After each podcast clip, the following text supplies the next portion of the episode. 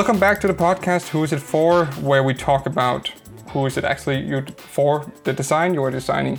And today's topic is about something a bit nerdy, uh, I might say, um, and something very important. We're going to talk about design systems. Um, but we, before we jump um, into that, um, I'm going to introduce my guest today, which is Mayor Mariam Isaac, uh, which I'm sorry about that. Just butchered my name. Yeah, I'm sorry. Yeah. yeah, that's a Danish guy trying to pronounce an English name. That, that yeah.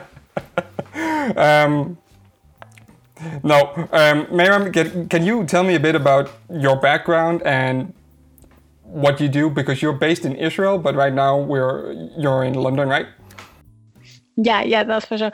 So, hi, I'm Miriam uh, Isaac, and I'm originally from Manchester, England. I moved to Israel must about been 10 years ago, and I am a web designer turned UX designer because when I was building websites and working for different companies, I saw that we had to change um, and adapt to the new technologies and adapt to mobile and adapt to the developers were asking, okay, what what happens now? What happens now? And we were like, oh, I don't know. I didn't say that. I was like, wait, okay, just that's a good question. I'll circle back to you.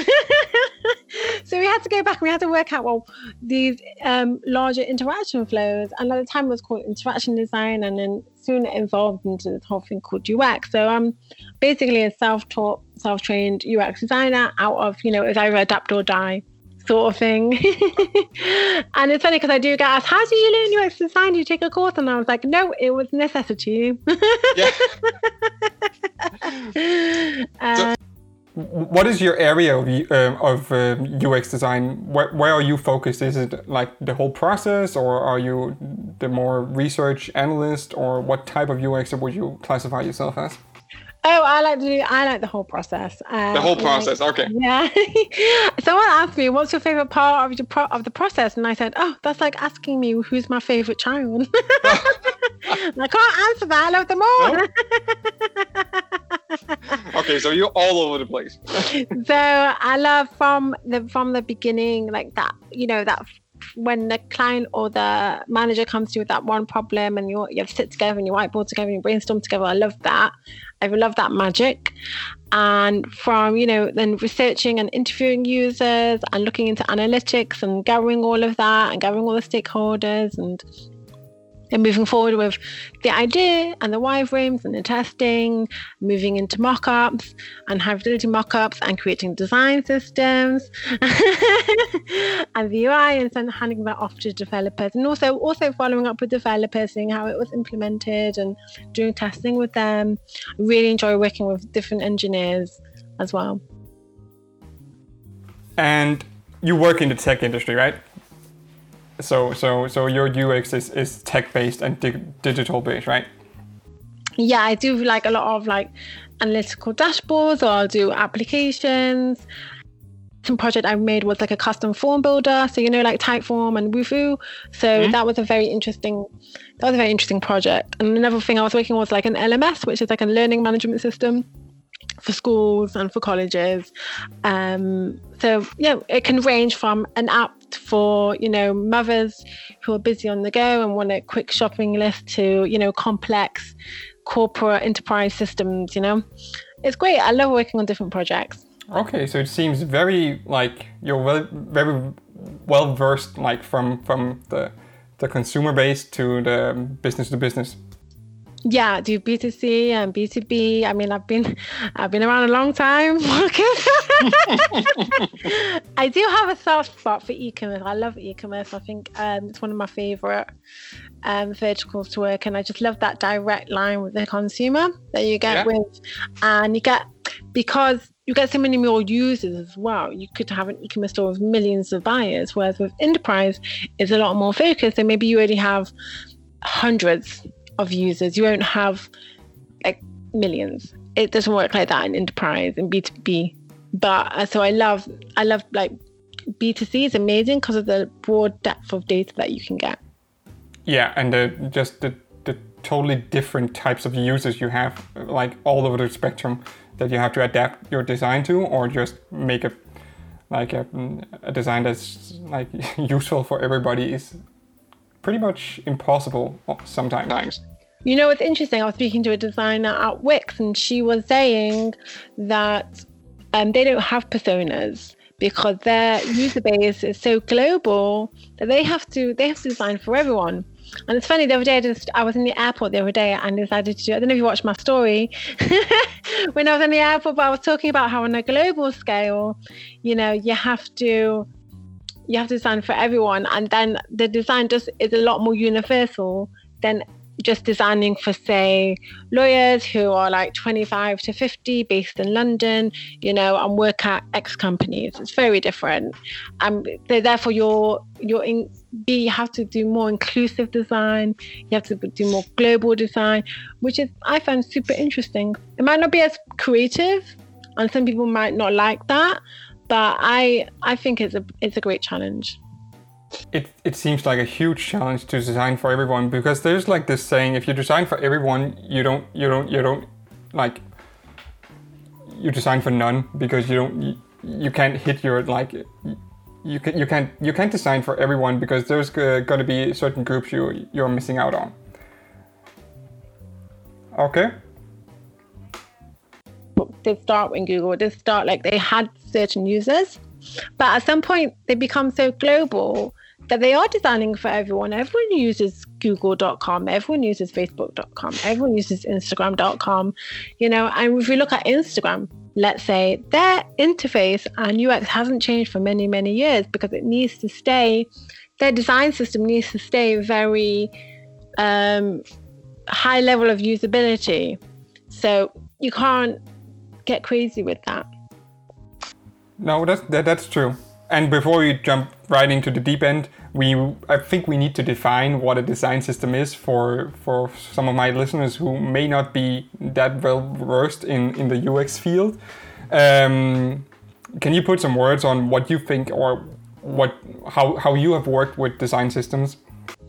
Yeah, so I've really seen design systems evolve over the past um, eight years.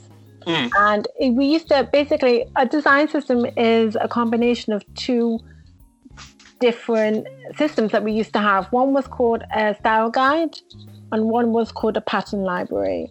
So the style guide is something that print designers will be very familiar with, or it's very similar to like a branding guide as well, where you'll have you'll state the font, you'll state the colors, you'll state how the font is used, how the logo is used, and um, you know, if there's any iconography or if there's any shapes, any branding shapes, you'll state all of that in the style guide.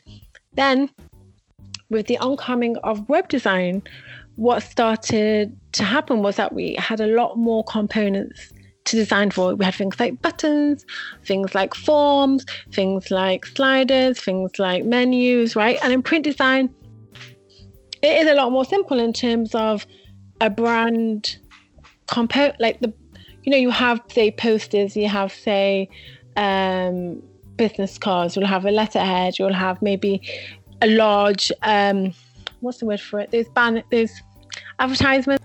Banners? The banners? No, but they're not. Those are like web banners. You know, when you go outside and you see the big ads, what are they called? I totally forgot. Billboards. Billboards. Ah, okay. that just left my brain. yeah, billboards, and there isn't but with web, what's so interesting is that all these different components can live in so many different ways. So think about if you've got a digital brand that has to exist on a phone and has to exist on a computer and it has to exist on a watch, you know, that's you've got all your components have to change and flow and also have the same look and feel, right? Because that's the true, that's real branding when it hmm. comes down experience consistency is key. And what was happening when I first started web design was that you would build it in pages. You would think in pages, and pages could look different. And you could have, you know, each page could have its own buttons and its own type. And I know it sounds funny now, but that's what we used to do. I don't know why. and well, um, the first time I made a pattern library was because we had um, the CSS in the current site that I was working was really broken.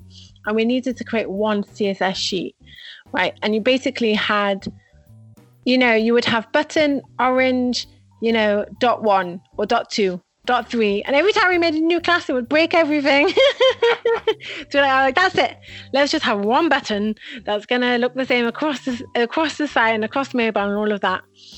So simplicity, right? yeah, so it's called the pattern library, and in this pattern library, there's also code where code developers in all over the company could come in, they could grab these rules and they can put it in the page or component that they're building for the site to keep consistency, and they could refer to the guide of this of the pattern library and you'd have things like buttons you'd have things like forms you'd have things like radio buttons you'd have things like switches and you would build out this online living pattern library. So as we went on, um, we both had these two deliverables: the style guide, which was for like the designers, the in-house designers that they would refer to, which could be printed out, was on usually a PDF, and then you had the pattern library, which was a living online mini website where the developers would go on and grab icons and grab the logo and grab all of that. And it wasn't sustainable, basically. So what came to be was design systems. we combined these two together, and what we have nowadays are these amazing collaborative design systems that live on the web and live separately to, say, a brand's website or a brand's app and everyone all over the company can come to the design system and see the tone of voice, see the style, see the coding style, see the grid style, all of that stuff. So all the different people that are creating for digital. And it's also useful for marketers um, to refer to when they say have a need or product managers. They can see, oh, it needs to fit within the in design system. And design systems are important because I'm sorry they um, they create consistent branding and usability across a brand's digital. Are important because one brand could have many different digital products or could have one digital product that lives across many different platforms and devices. And it it's a living and breathing um, live website, which is always which you can update because it's live, and you can keep consistent, and it's where every single employee of the company can come and have those guys to build for the brand to keep everything consistent across you know company wide. What would be a um, what would be a good everyday uh, example of a design system that people might know? Um, so MailChimp have a really good design system, but also like Google Material Design is a brilliant design system. Absolutely fantastic. iOS, Apple have an amazing design system. iOS Human Guidelines, that's a brilliant design system. You know, and these these companies are so large that they put out their design systems to everyone because people will be building for their apps and for their app stores and they need to understand material guidelines. Those are global design systems that you know everyone needs to follow. And then you'll have more internal. I think that i remember the bbc used to have a really good design system. Salesforce have a good design system. Um, i think there's a website that i could probably share with you which which hosts which is a is um, a resource for the design systems. Yeah but but but it's um it's also important uh, i would say that uh, to no- note that design system is not only di- di- digital, it's it's also analog, and you can see it out and about in in uh, in the streets. I think a good example um, where I think uh, a good use of design system is on the tube. Um, and just all the iconography and and and and, and the, the typography is so um, it's so consistent throughout so you know how to to find your way around the tube, and it's it's the same in, in Copenhagen as well. Um, just like the public transportation system, how you use um, design system to guide people around. Um, and, and amazing. yeah, that's amazing actually. That we're now taking digital terms to like analog and saying like the subway system or airports are design. We never called them that. We never called them that. They were just that. Yeah. it was just design, you know. Yeah. Yeah, but but but that's how it is with new technology, right? Yeah. Yeah. Yeah. So you know what I find really interesting is when I see web styles in print like icons in print you know oh. i find that really interesting because icons why why do we have icons because we have small spaces so we have we can't write you know we can't write text in those small spaces we can't write menu all the time we can't write uh, well popular icons or print you know so we have iconography that are, that is more flexible so it's very interesting to see whereas print there's a lot more room and a lot more space right um, it's interesting to see how that flows over, how like both influence each other. Yeah, and that's uh, yeah, that I think that's yeah, that's that that's a good example of, of, of digital versus analog and how it's uh, it's it's used across. Um, do you think we need them? design, design systems. yeah, we need them, or we're gonna get back to the days where every page looked different. I remember there was a website. I'm not joking. There was a website I went on. I think it was for a band. The homepage looked one way. You clicked on the button, went inside. It looked different. It looked completely different, and it was, it was you didn't know if you were on the same site still. but not only that, but also, as I said, like with things like Apple Watch, with things like voice, with things like screens and really different weird places, like on fridges or on, you know, in stores, you need to keep, you need to have a solid style guide that can adapt and flow to whatever comes next. Yeah, and you need that. All, yeah, we don't know what's coming next. We have no idea. oh, oh, that's right right. and you need and, and yeah, I think the key word is also consistency, right? You need to be consistent throughout all your products. Um, but wouldn't you also say, or wouldn't some people argue that that that is what you call branding, right? You have to have consistency, and you have to have something that's that's um, recognizable on every platform and every product and and some would argue but that that, that is just branding. Good branding is just that people recognize the product all, all along. No it's good usability as well. Mm. because you're now used to it. This is the language for like google. Like let's say let's take google. Google have this button this round button that you know sometimes it's called the fab button. I forgot what it stands for. Fix action button. Yeah that sometimes they have on the bottom of the screen, you know, the mobile. And we know we've been trained that this button is a primary button. And we see that across from mobile. And that's not just branding, that could be a different color. You know, I mean, I know nowadays they've, they've made it into the multicolored plus button, but back in the day it could have been red, it could have been blue, it could have been orange, it could have been yellow. And that's not branding, that's usability, that's user experience, you know. And the same with buttons, consistency is a key principle in user experience. It's very important. Yeah. Um, do you think? Do you think that that, that you almost touched upon it earlier, but do you, do, do you think the design system actually make it easier for people to use given pro, uh, certain products or uh, services? Yeah, 100%. 100% because the first time you use a project, let's say, you'll have that learning curve, right? And you won't necessarily be familiar with these kind of buttons or these kind of interactions. Um, but then the next time you come, right, if you don't have a design system, then your users won't be used, won't be able to adapt to your product easier. And um, so that it's not just the look, it's also the feel, it's the interactions. It's like, do we swipe left to delete or do we swipe right to archive? You know, these, mm. each one of these things that's a cognitive um, load on the user. So the more familiar, there's something called Jakob's Law in UX, which states that the sites that people spend their most time on are the sites that people become the most familiar on.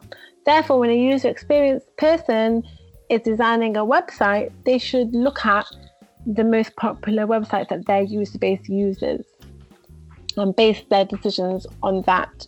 And I know some people who are creative are like, oh no, want to be creative, you want to start from scratch. You know, I said the other day, like, I'm sure we would love to redesign the airport system. Because wouldn't it be fun if you went to, say, Denmark and the icons were in Denmark style, and, and if you went to England, you had them in the British style and with tea and the crumpets and all of that stuff. But people would be confused, you know. Yeah, yeah. Some people aren't even staying in London; they're going through Heathrow to New York. You need to have a consistent design system in airports because otherwise you're not going to know how to get around. And what's the use case in, in airports usually? I need to get somewhere. I need to get to the plane. The plane's on the other side of the airport. It's in the terminal five, and I'm in terminal one. Like, yeah. and if you start getting creative with your design system and your design, like, it, everyone's just, it's going to be a big kerfuffle.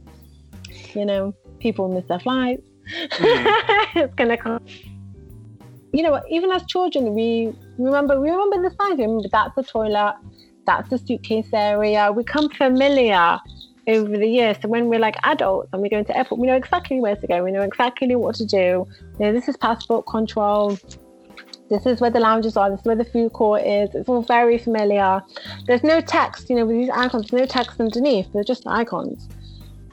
And it's so important that um, it's, it's, you know, one of the airports or one of, I would say, um, one of those user experiences that you have to get right. Because it, it, it, would, it would cost the industry millions if it wasn't usable and robust and future friendly. No, I, I think you're you're totally right. Airport is, is a prime example of, of great use of design system, like more globally used. But but I, it actually leads me into one of my questions, um, like design system versus culture, because some systems are more designed. I don't know, disregarding cultures. I would say um, how would you see that? Because there there might be there might be like um, in certain cultures where you have um, certain paradigms how you swipe or how you interact with stuff and how you read stuff, for example, um, from left to right or right to left, um, and and and I would see that some design system may disregard cultural norms. Um, what is your take on that? Have you experienced that, or is that something that, that you think that is? One of the greatest challenges in design systems is that we're not inclusive enough. We're not inclusive enough of those with disabilities, and with those who are hearing impaired, with those who need assistance. We don't take those what people may even call edge cases, which is not so nice. Um, that we don't we're not that inclusive, we're not that aware, and we don't include that in our design system. And I've definitely seen issues, especially in UX writing, which is a new and upcoming. That can can you define that, please? Because because I think that's that's quite a new term, uh, especially here in Denmark. Because uh, I find it. Yeah, I'm not gonna get too much into that because I find it just as, as a funny term for for, for a copywriter or something like that. But yeah, can you can you please define what a UX writer is? UX team was quite a few years ago, and I had a team of designers and developers. But I knew, I don't know why I knew, but I knew we needed a copywriter. People are like, why do you need a copywriter? I was like, yeah, because we have text on the page. oh, uh, I was saying I'm one of those people or one of those designers who struggles to to come up with clever text when I'm designing. So so I I could totally use sometimes a let's say a UX writer or a copywriter to to provide me the text that I need to use in my designs. Um, yeah. Was that the copywriting team were treating it like pages, right? They hmm. would they would ask us for the page, right, the wireframe, and they would put the copy in. And I found that was not a great process because it didn't flow. It wasn't really a user experience is a flow within, you know, a certain bigger system and you have to write um, every stage of that flow. You can't separate it into pages. And that goes back to the whole when we used to look at websites as pages because that was taken from print, and you had these terminologies like above the fold and below the fold, which now seems so ridiculous. Yeah. you know, there's no such. Every, I'm about arguing with people about the fold. I'm like, there's no such thing as a fold. Everyone scrolls. You need to get over this mentality. it's all scrolling and swiping, right? Yeah. and um, what was I going to say? Yeah, and it was just the, the workflow wasn't well. So I got a copywriter over to the team who was also started to code as well, and we together we would we would write copy. And what's funny was that in the I think in the 60s there's a famous agency that put a copywriter and a designer in the same room and they saw production of design execution and creative execution saw because the designer and the copywriter could work together in creating the advertisement and creating the magazine cover because it's copy and text like text and design it goes hand in hand. And we Mm. can't we can't be in separate departments. We can't we need to be together and with developers. I'm a big fan of multidisciplinary teams. Teams that have a designer developer writer product manager working all together on say and focusing on one area one feature that and they can because i believe the project everyone should start the project together. You shouldn't have this like baton scenario that we have now. Ah, After it starts here and then it goes there. And then people then then then they'll say the, the designer has moved on to another project and they're not available to help the developer who now who now doesn't know what to do. I found that multidisciplinary teams that have all these people's products so back to your question about the ux writer. UX writers basically write the copy the, the copy for digital products, which is ranges from the buttons to the headlines to um, micro text to long form, and what they what they what they have to specialize in is having that user mindset of going through the interactions. They would they need to predict those emotions that the person is going through and when they get an error how does that feel how can i because errors happen and how can i comfort this person or give them a message that is humanized to help them through the experience and it's funny like i what i saw something recently that i think it was a robot and I, and someone wrote like he had a problem or something and the robot goes that sounds great. You know, I was like, no, it didn't. he was like, I'm having this problem on the platform. And he was like, that's brilliant. Thank you for telling me. And I was like, no.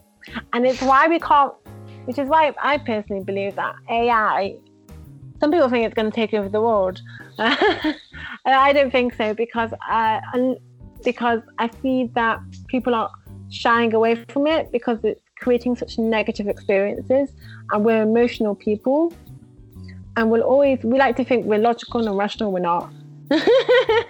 We make decisions based on emotions. Yeah. and if we have a negative experience of a bot we won't go back to the bot. We won't, we won't feel like this is convenient. It's not you know and a lot of people especially with voice are telling me their bad experience they don't get enough feedback from the voice they say oh i can type it in quicker and the whole thing with voice was that it's meant to stop you from typing you know Exactly. Yeah. Yeah. so that also is Do, do you also- use voice assistants? no i don't because like my accent no one understands my accent and the robots really No? don't understand my accent I, I have a I have a Google Home and I only use it in English, which is it seems stupid when I'm home and speaking English to myself. But uh, the Danish version is so bad. It it it can't do uh, that many commands that it uh, um, can do in English. So it it it's kind of useless in Danish actually at the moment. so, that's such a shame isn't it yeah, it's, it's very, much a shame. Yeah, yeah. So, so, I bought it because I thought, oh, okay, now Danish is available, and but I don't mind speaking English, but but it's it's just it's just a bit of a letdown that that you have to speak in your second language sometimes to, to to get it to turn on the TV or play music or something like that. you speak Danish and it's not emotionally you are home this is your home this is your comfort this is where you where you put in your pajamas you know like Yeah, where, exactly. where you eat you know your ice cream and no one's looking and you can get as much ice cream as you like and you know home it's your place of comfort and to speak in a language that's not familiar to you that's not a great use experience Not at all. Not at all. Uh, I- and I gave one to my, my parents as well, but they they turned it off right away because they, they couldn't get Google to to do the things they wanted to. So, um, but I think um, their age group is a bit, yeah, But also, it's embarrassing. Like, I was trying to use Siri at work, and people were just like, not laughing at me, but they were like, they just thought I was being funny. You know, I was like, Siri, open Google Docs. And you can't do that in an office. Like, you just can't. No, oh, no, that's right. No, it just seems weird. There's still still this stigma of talking to your, I don't know, your device or just your face or your hand or something like that. There's still this stigma about going around and talking to yourself.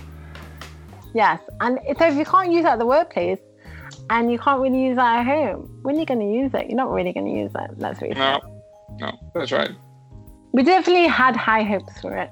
Yeah, I think in in five ten years time it's going to be a bit better, uh, hopefully, and I think companies are, are pushing uh, a great deal to implement more like virtual assistants in, in, in some way. I just think we were really inspired by sci-fi. You know, I, I Yeah. like like also like the Jetsons, like. Oh yeah, the flying cars. Yeah. and we were just like, like turn off, you know, and but it, Oh yeah. it doesn't listen. The, the clapper did exist, right? That was in in the 90s or something like that. oh, You the could cloud. yeah, yes. Uh, turn on the lights. Um, now we have fun. Phil- Philips Hue instead, right? So I think I think the clapping is great. Yeah, I think so too. Uh, instead of uh, grabbing your mobile and going into an app and and telling it to turn off the lights, clapping would be just easier, right? Much easier, especially when Yeah. you're going to sleep. You don't want to. Also, like when you go to sleep, you don't want to open your phone and see the blue light. It's just it's not a great. You've got that. That's the key of user experience. You have to put yourself in the user's shoes. You have to think what they're doing now. Oh, they're in bed. They're going to sleep. Do they really want to open the phone? No, they don't. Oh, they're at home. They're speaking. They probably want to speak their native language because it's their comfort. And it's those. It's if we don't put the user first, right? And I hate using the word term user. I prefer the word human, right? Or even calling people by their names. like that's why we like personas a lot, even though design globally and personas are becoming less important. But what I do like about personas is in like in meetings you can be like, so you know, Marcus is Danish and he lives in Denmark and you know, we can't have English because he's gonna feel um that it's not including him. That's that's exclusive, you know? And I think it's that kind of language. We need to move away from use and move away to human being, you know. Yeah, uh, I I agree with you. Um, I think yeah. Um, so so you're you're very much into the human-centered design approach. Yeah, a hundred Yeah. percent. Like Yeah. yeah. Because I feel everything else kind of fails. it doesn't work. Like I don't know why we kid ourselves. You Mm. know, uh, very into you know user first, human first, and over my years, when things were first coming about in um, user experience, and I was able to get customer data. Which was a combination of Google going into Google Analytics and putting feedback forms on the website and going to speak directly to customer service and gathering their data. And then I thought when I took that and put it into my design work, and then I would A/B test against the old design, you would see a shot in engagement. And it, for me, that that hooked me. I was like, wow, you can wow. I never experienced that, and I thought it was magical. And of course, it makes so much sense to put the user first.